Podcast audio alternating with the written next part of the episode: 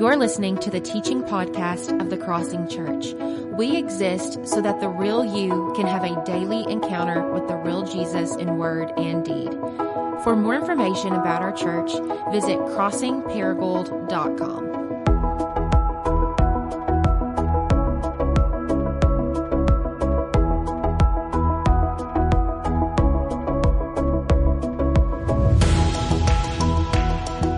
morning, everybody. If you will, I want to invite you to go to Jeremiah chapter 29 this morning. Jeremiah chapter 29 as we continue in our series that we have entitled This Incredible Opportunity. And the idea behind this series is uh, with every crisis, like the one we find ourselves in today, there are always dangers and there are opportunities. And though we are well aware of the dangers that are now presented to us, we want to spend time over the next six to seven weeks to just talk about what we believe are the specific, unique opportunities that God is presenting to you and to me during this season. And before we dive into the scriptures today, I just want to say uh, welcome to everyone who is watching. Um, if this is your first time with us, or if you do not have a church home, I want you to know my name is Jared. I'm one of the pastors here, and on behalf of the pastors and the members of our church, we're so glad that you chose to be with us this morning. And I would encourage you uh, to, to click on that connect link. I think we can drop that maybe even in the comments right now uh, to fill some information about you and your family. And that's just a way for us to pray for you and to know how to serve you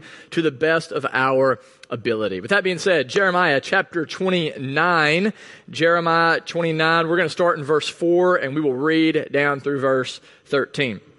This is what the Lord Almighty, the God of Israel, says to those I carried into exile from Jerusalem to Babylon Build houses and settle down, plant gardens and eat what they produce, marry and have sons and daughters, find wives for your sons, and give your daughters in marriage, so that they too may have sons and daughters. Increase in number there, do not decrease.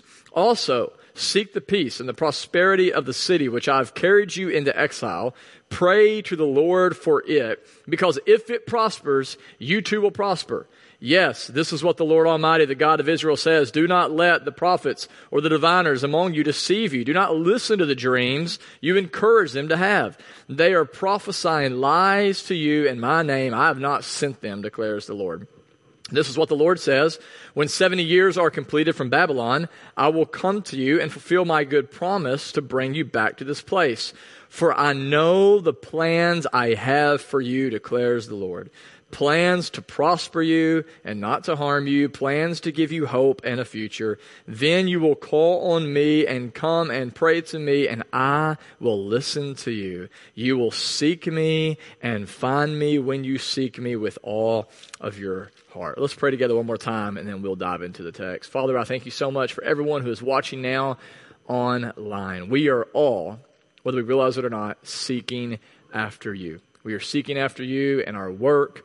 We are seeking after you and our pleasure. We are seeking after you and our parenting. We are seeking after you and in our Netflix and our entertainment and our hobbies and, and working out and all of these different things. God, ultimately we realize today that we cannot be satisfied, that we cannot be fulfilled apart from you. And so I pray in light of that right now that through this technology and through the power of your Holy Spirit, that you will take this word, that you will drive it into our hearts, and you'll use it to draw us closer into you so we can experience the life you created us to experience. And it's in Jesus' name that I pray and ask these things. Amen. Well, as of late, it seems like everybody is talking about the new normal um, listen to a press conference with the president or the governor of Arkansas. They'll use this phrase, the new normal. Uh, get on social media, log on to Twitter or Instagram or Facebook, and you'll see people talking about the new normal. Just this last week, I was talking to some members in our church. I hadn't talked to them in a while, and I said, How are you doing? And they both said, We're doing pretty good, just trying to adjust to the new normal.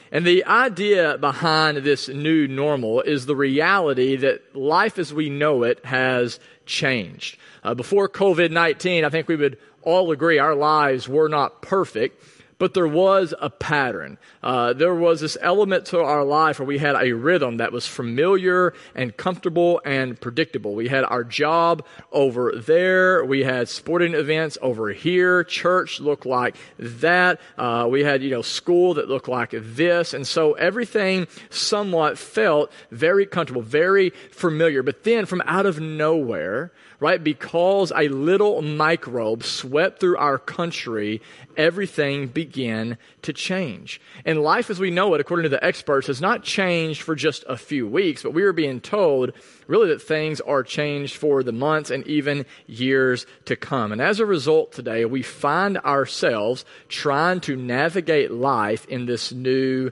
normal. And what I submit to you this morning is that it is actually in the new normal, in this space where we have moved from the familiar to the foreign, that we actually have an opportunity to thrive in exile. Put another way, we have an opportunity in this season where we have been uprooted from the familiar to actually establish deep roots that will allow us to flourish not only in this season, but in the season to come. And so to discover how to do this well, I want to look this morning in Jeremiah chapter 29. And just to set the context for you, the people of Israel now find themselves living as exiles in a place they do not want to be. Because of their own sin and their rebellion, God out of his judgment has used the Babylonian empire as his servant to sweep into Jerusalem, to attack them, defeat them, and then pull them away from Jerusalem, away from their homeland and into the wicked pagan city city of Babylon. And so by the time we come to Jeremiah 29, the people of Israel, again, they've gone from familiar to foreign. They're living as these exiles in a strange land. They have been uprooted from their everyday, ordinary, normal lives. And therefore, the question they are now asking is the question many of us are asking today. And it's this question When is my life going to go back to normal? I don't know about you, but I am ready for some normalcy in the Pickney household. Like I am ready for a normal schedule. Uh, I am ready for Sunday mornings to look normal again, for us to actually have a building that's filled with people. And on Sunday nights, rather than meeting with my missional community online, to have them in my home and eating food around my table. I'm ready to go on date nights with my wife again. Like, I, I'm ready for baseball season. I don't even have cable. I can't even watch baseball, but I'm ready for it to be back because just having it back feels normal. And I'm guessing this morning that I am not alone in my longing for normalcy. I'm guessing that for many of you, you would give anything right now just to go back to the way things were, just get a little bit of normal. Some of you would give anything to go back to sitting beside that really annoying person at work. Some of you would give anything to just be able to go to the grocery store and, and fight the crowds without wearing a mask or worrying about is the toilet paper, the supplies I need for my groceries actually going to be there. I know for some of you moms, right, you are longing for your kids to go back to normal school again. Maybe even some of you moms are, are making a promise to God and you're saying, God, I promise you I will never complain about who my kids have as a teacher again as long as it is not me. And so for many of us, right, we, because our lives have been disrupted and displaced, we long for normal. We long for things to go back the way it was before the crisis. And this is exactly where we find the people of Israel in Jeremiah 29. Because they have been uprooted from their everyday, ordinary lives, because they have gone from the familiar to the foreign, they are wondering, when can I get back to normal?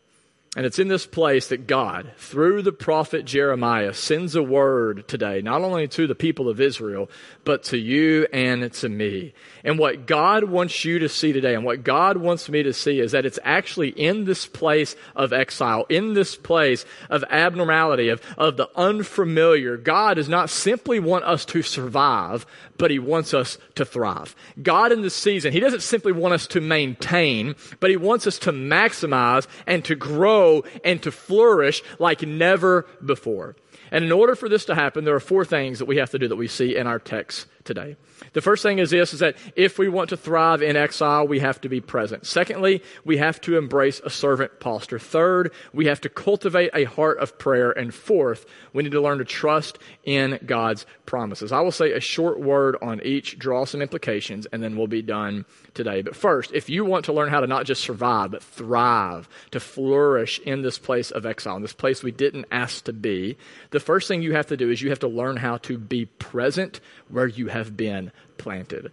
Again, in verse 4, it says, This is what the Lord Almighty, the God of Israel, says to those I carried into exile from Jerusalem to Babylon build houses and settle down, plant gardens and eat what they produce. Marry and have sons and daughters. Find wives for your sons and give your daughters in marriage so that they too may have sons and daughters. Increase in number there and do not decrease. Can you just imagine for a moment being Israel and hearing Jeremiah preach this message to you? I mean, keep in mind again, this is a message that is being delivered to people who are living in exile, to people who are living as slaves in Babylon, people who can no longer worship together in the temple. Right? Uh, these are a people who no longer can experience the freedom and the comfort and the pleasure they once experienced. And it's in this place God comes to them and he says, I want you to stop grumbling. I want you to stop complaining and I want you to start building. Rather than obsessing over getting back to Jerusalem, back to normal, rather than sitting around and just daydreaming about the way things used to be back in the day, God says, if you want to thrive, if you want to flourish, if you want to grow, you need to unpack your bags and settle in. Rather than thinking about your exit strategy, you need to learn how to be present where you are planted. I remember back in 2007, whenever I moved to Louisville, Kentucky, Louisville was a foreign land to me. I didn't know anybody in Louisville, and I found myself living in the third floor at Manley Hall in a little dorm room that was a 5 by 10. And on my, my hall, there were 18 guys. 16 of the 18 were from a totally different country. And so secondary language was, was English. We all had these community showers. We had like two or three toilets that we were sharing. And so as a germaphobe who grew up in a home uh, where I had three meals cooked for me and all my laundry done, you could imagine like this was a difficult place for me to be. And therefore, as a result, I would constantly find myself thinking about going back to the way things were. And as soon as I'd get an opportunity to leave and go back, I would go back. And as a result, my grades would begin to drop. Um, I had a hard time developing deep relationships with others. And not only that, I was really was, was not doing a good job of plugging into a local church, which was kind of bizarre because I was being trained to be a pastor of a local church, but I wasn't even connected in one. And I remember as in this season, God came to me and he said, Jared, it's time for you to unpack your bags. It's time for you to settle in because there are things that I want to do in you and through you that I can only do in this unique season. And it was only whenever I finally settled down that just about three or four months later, God came to me with the vision to plant a church in Paragould, Arkansas. But we weren't able to experience fruit in this season until I was able to establish roots in that season. And you see, just as God was calling me to unpack my bags in Louisville, Kentucky, and just as God right here in Jeremiah 29 is, is calling the people of Israel to unpack their bags in Babylon, God is calling you and me today to unpack our bags in this season that we find ourselves in. And therefore, because that is true, the question I just want you to ask yourself today is what would it look like for me to unpack my bags in this season? What does it look like for me to settle in, to be present where I have been planted so that I can establish deep roots that allow me to flourish, not just in this season, but in seasons to come? Maybe for some of you to unpack your bags means to establish healthier relationships Maybe for some of you, you need to use this extended time that you have to invest in your marriage or to make, you know, these, these spiritual deposits in the lives of your children. Maybe for some of you to unpack your bags in this season means to plug into a healthy church. I got an email from a lady just last week that said in this season, God has shown her how more than ever she needs a church. And even though she has not been plugged into a church over the last five, six years, she now wants to be plugged in. And maybe that's where some of you are this morning. Maybe for others to unpack your bags in this season means to adopt a rule of life like we posted on our website. Maybe we can even drop in the links right now uh, in the comment section so that you can click on and look at that. Or maybe for some of you uh, to unpack your bags means to settle into some healthier rhythms or to realign your priorities. I know, listen, I get it. Many of us want to go back to normal. But you need to realize today the normal that oftentimes we fantasize was not all that.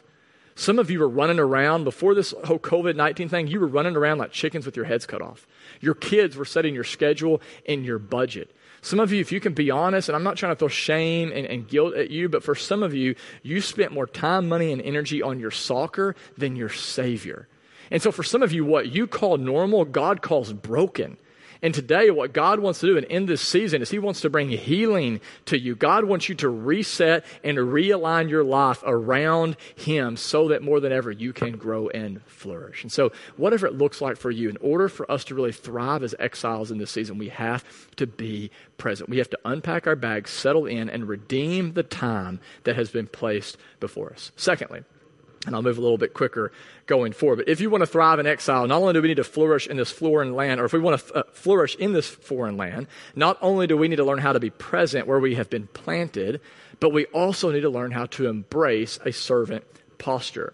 In verse 7, God says this again to the people of Israel who are in exile Seek the peace and prosperity of the city. And by the way, the city he's talking about is Babylon. So he's talking about their enemies. Seek the peace and prosperity of the city to which I have carried you into exile. Pray to the Lord for it, because if it prospers, listen to this, you too will prosper. Notice that according to God, if you want to flourish, if you want to prosper, you have to seek the peace and prosperity of others. Put another way, if you want to thrive in exile, rather than simply focusing on yourself, you have to begin to focus on others. You have to learn what it means to embrace a servant posture, to, to follow the example of Christ himself, who came into this world not to be served, but to serve and give his life as a ransom for many.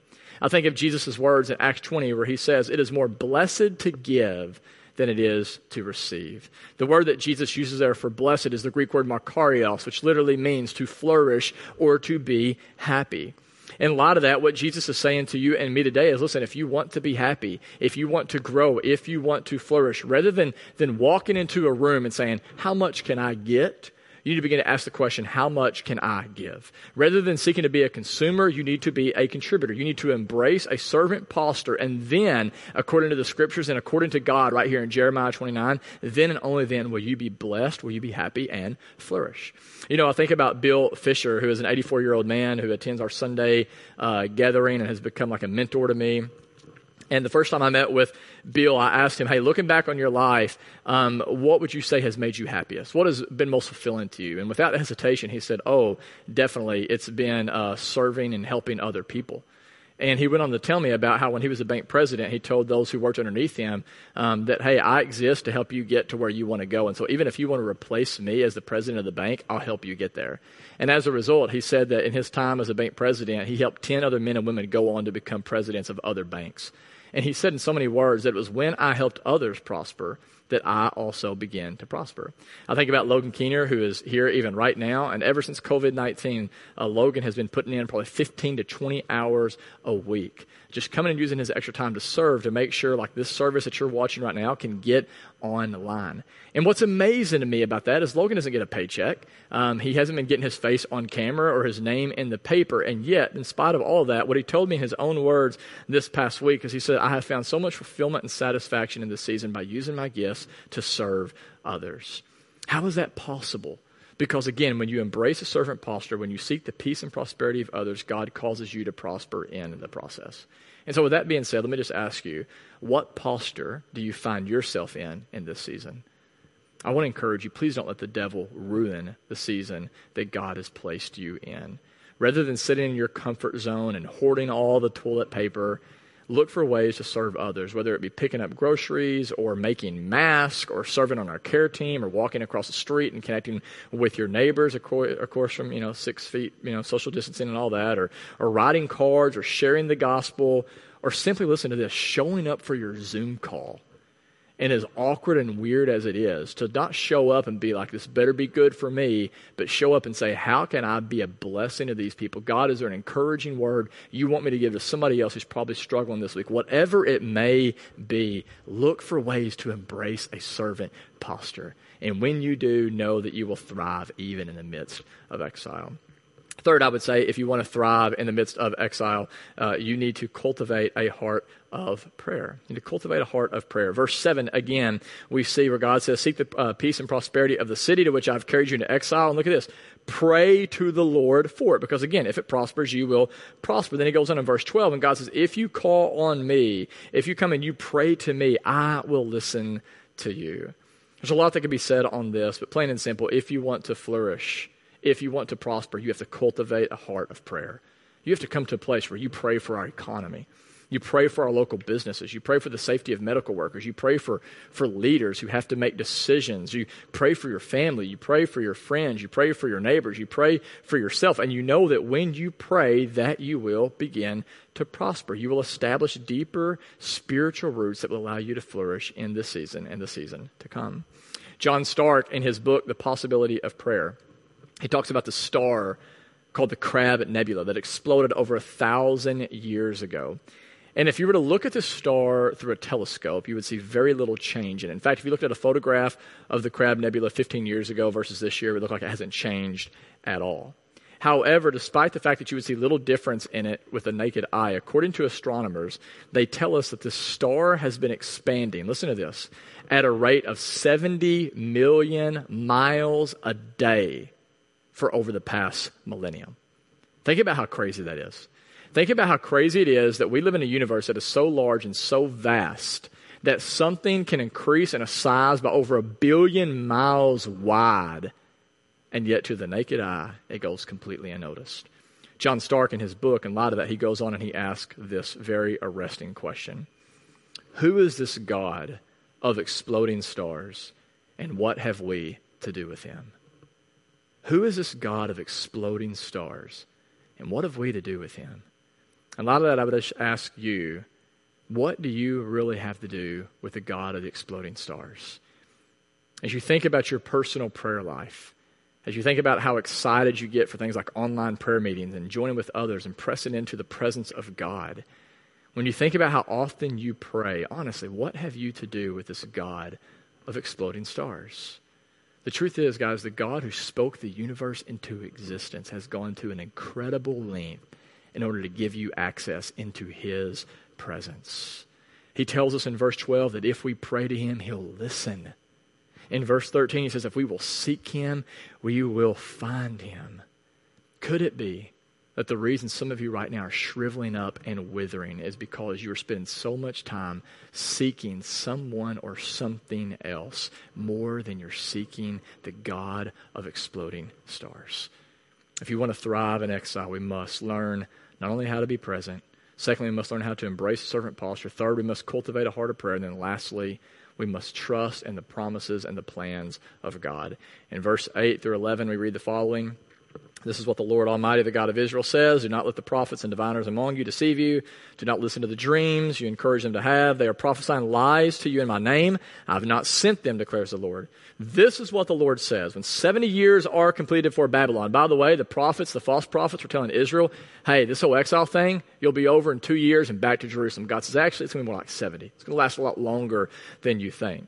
God says, When 70 years are completed for Babylon, I will come to you and I will fulfill my good promise to bring you back to this place. For I know the plans I have for you, declares the Lord plans to prosper you and not harm you, plans to give you hope and not a future. Keep in mind, this promise God makes to Israel is not made to them when they're on a picnic. It's not made to them when they're on vacation at Disneyland and they're on top of the mountain and everything is going well. But the promise God makes to Israel here is when they're in exile. He makes the promise to them listen, when they are in a nationwide crisis. And just as God made this declaration to, it, to Israel in the middle of their crisis, I believe He makes the same declaration to you and me today in the middle of our crisis. In the middle of our exhaustion, in the middle of our frustration and our fear and our financial troubles and question, I believe that God is saying to you and to me today, listen, I know the plans I have for you. And the plans that I have for you are not to harm you, but to prosper you. My plans for you are not to tear you down, but to build you up, to give you a future and hope. And I know for some of you, maybe you're listening to this, you're like, oh, hang on now, wait a minute, Pastor. Like, this is a promise to Israel. This is a promise to a specific people in a specific place in a specific time. And though you're right, this is a promise that originally was made to Israel. What Paul tells us in the book of Corinthians is that in Christ, all the promises of God are yes and amen meaning that if you are in Christ Jesus, if you have trusted in Jesus as your Lord and your Savior, you get to claim this promise for yourself. Which means if you've decided to follow Jesus, God promises you today, He promises you today well being and not disaster. He promises you abundant life. He promises you a future and a hope. He promises you healing and deliverance. He promises you living water that will quench the thirst that you have in your soul.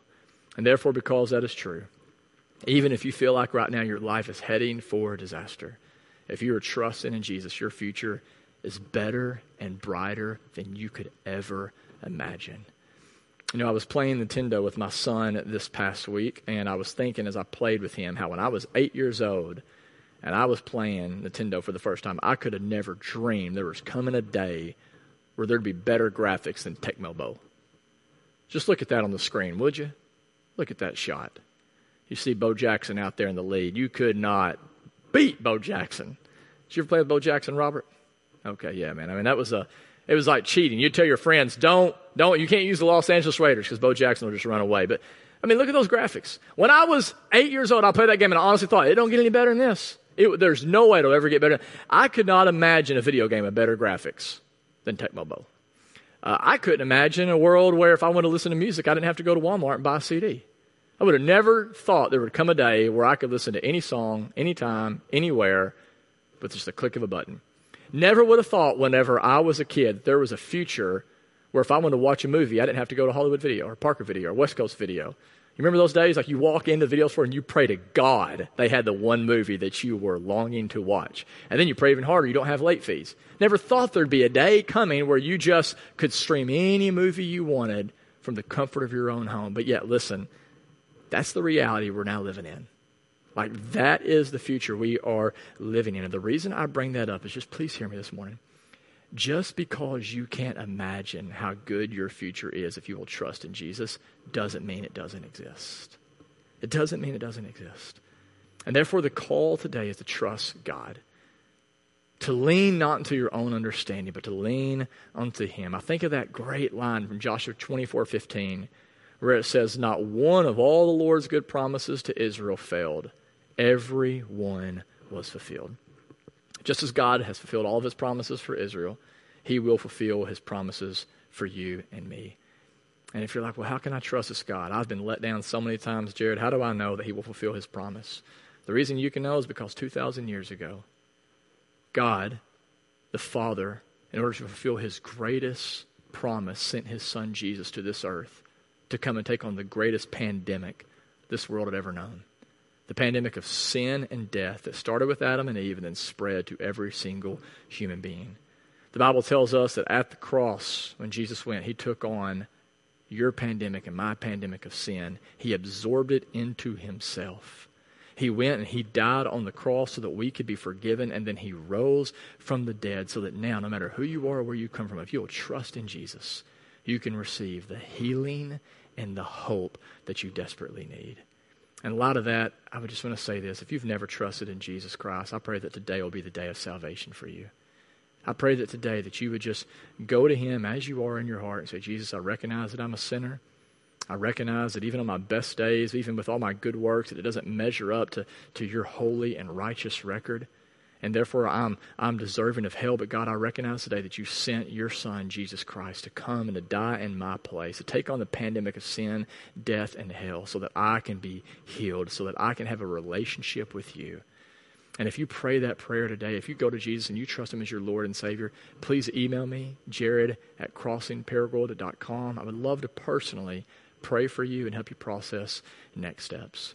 With that being said, I want to pray over each of us. The band will come forward, and then we will be done today. Father, I thank you so much for your sovereign grace, your goodness, your care in our life. I thank you that you are a God who makes and keeps promises. Every promise that you have made, you have either fulfilled or you're in the process of fulfilling right now. I pray for each person who is watching right now that we would be a people who are able to just seize the moment to be present where you have planted us. I pray that God, that we would be a people who, who, who take on a servant posture, that we would take on the mindset of you, Jesus, who came and laid down your very life for us. I pray that we would cultivate a heart of prayer, that we would see just how amazing it is to be able to be in your presence. And we trust that you hear us and you love us and you care for us. And God, I pray that we would cling to all of your promises. And as a result, that as a church and as a people, we would grow and we would flourish and we would produce so much fruit in the seasons to come that people would taste and see just how good you really are. And it's in Christ's name that I pray and ask these things. Amen.